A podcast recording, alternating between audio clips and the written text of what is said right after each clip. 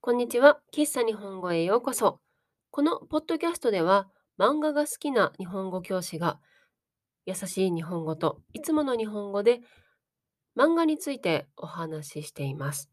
皆さんの日本語の勉強に使ってもらえると嬉しいです。今日も、そのビスクドールは恋をするについてお話しします。そのビスクドールは恋をするの概要については前回のポッドキャストで優しい日本語でお話ししておりますので、ぜひそちらも合わせてお聞きください。そのビスクドールは恋をするという題名なんですけど、漫画のタイトルの表記は、その着せ替え人形は恋をするです。着せ替え人形と書いて、文字は着せ替え人形と書いて、読むときはビスクドールと読むようですね。難しいですね。そんなの日本人も読めないです。はい。そして、えっ、と、この漫画は福田真一さんによって書かれた漫画で、青年雑誌ですね。ヤングガンガンで2018年から連載されております。ジャンルはラブコメディとかコスプレになっていて、現在単行本は11巻まで出ております。簡単にこの漫画のあらすじを説明するとですね、まず主人公は男子高校生の五条若菜くん、男の子なんですが、はい。彼の家がひな人形屋さんなんですね。これ重要なところです。ひな人形皆さんご存知でしょうか？ひな人形っていうのは日本の伝統的な人形の一つで、えっ、と、3月3日のひな祭り、女の子の成長を祝うお祭りの時に、各家庭、各お家で、女の子がいるお家で飾られることが多いお人形となっています。見た目はあの男女がセットになっていますね。そして、まあ、有名なものというか、よくあの見るものでは、あの、赤い真っ赤な階段みたいな台に、たくさんの人形が並んでいるのを見たことがある人もいるんじゃないでしょうか。まあ一番ベーシックなのがベーシックというか、あの、基本は男女。そして、まあ、お値段などによって、あの、お人形増えていくみたいな システムでしょうか。はい。あの、高いんですよ。はい。ですね。あ、そう、その主人公の お家がひな人形屋さんで、主人公はひな人形を作る仕事に将来就きたいと思っている男の子です。なので趣味としてひな人形の、えっ、と、お顔をね、描いたりとか、あとは、うん、衣装を衣装、お洋服、洋服じゃないか、着物を作ったりしているような男の子で、まあそういう趣味っていうこともあるし、あとは性格的なことで、あんまりこうクラスに仲のいい友達はいないような主人公ですね。そして同じクラスには、陽キャのすごく明るい、そしてとても可愛い女の子、えー北川マリンちゃんという女の子がいます。彼女とはもう本当に住む世界が違うので、全然接点もなかったんですが、ある日ですね、その五条若菜が家にあるミシン、あの服を縫うためのミシンですね。ミシンが壊れているので、学校の被服室、被服室っていうのは、あの、お洋服を作るための部屋なんですけど、日本の学校には家庭科という授業がありまして、家庭科っていうと、あの、お料理を作る勉強とか、あとはその洋服、服とかですね、布を縫う授業とかがあるんですよ。まあ、栄養のこと勉強したりとか、なんか素材のことを勉強したりとかあるんですけど、被服室っていうのはそのミシンが置いてあって、そこで服を作ることができるような部屋です。うん。はい。で、その五条若菜が家のミシンが壊れて、学校の被服室でお雛様のひな人形の服を縫ってたんですね。そしたら、そこにちょうどその北川マリンちゃんがやってきて、わ、このひな人形の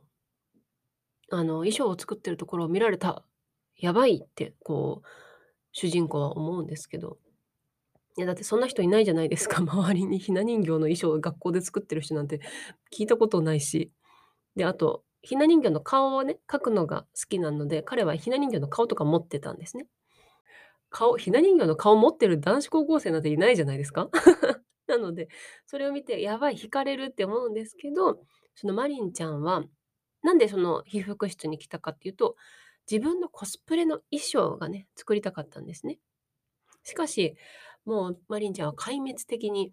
あの、お洋服を作る技術がなくて、その主人公、五条若菜が服を作っているところを見て、私のコスプレの衣装を作ってもらえないだろうかというふうにね、頼んでくる。そして、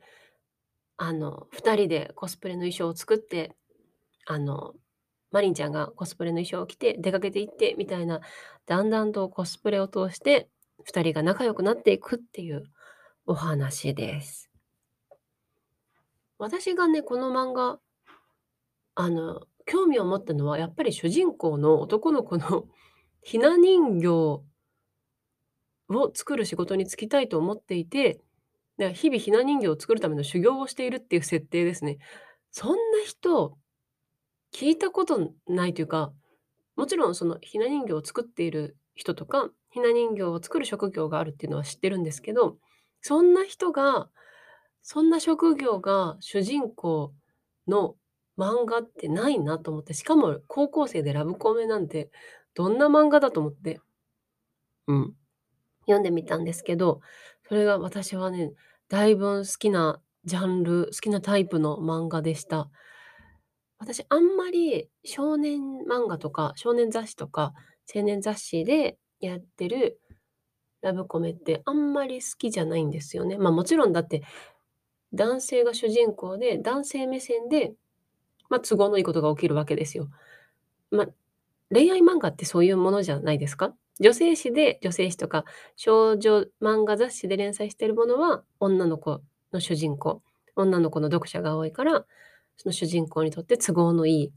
感じで、かっこいい男の子が自分のことを好きになってくれるとかね、そういうのがあるわけですよ。で、まあ、男性雑誌だと逆じゃないですか。男性にとって都合のいい可愛い女の子が、なんでかわかんないけど、私のことを好きになってくれるみたいな。なんかそういうのがあんまり好きじゃなくて、まあ、これも自分の都合なんですけどね、自分が女だからだと思うんですが。ですが、この、あの、漫画は、その女性雑誌とか、女性向け雑誌とか、男性向け雑誌とか、そういったところをとりあえずなしにしてスタートなところが、どっちにとっても都合がいいみたいなことが、極端に都合がいいみたいなことがないんですよね。そもそも主人公の男の子はひな人形を作ることが好きだし、主人公、そのヒロインの女の子はコスプレがしたいみたいな、その恋愛よりもまず自分の好きなことが一番に大事みたいなところが真ん中に据えられているので、なんかそのあたりがね、私はすごいいいなと思いました。そしてお互いの好きなものとか、お互いの、まあ、メリットっちゃメリットかな？みたいなのが合致して、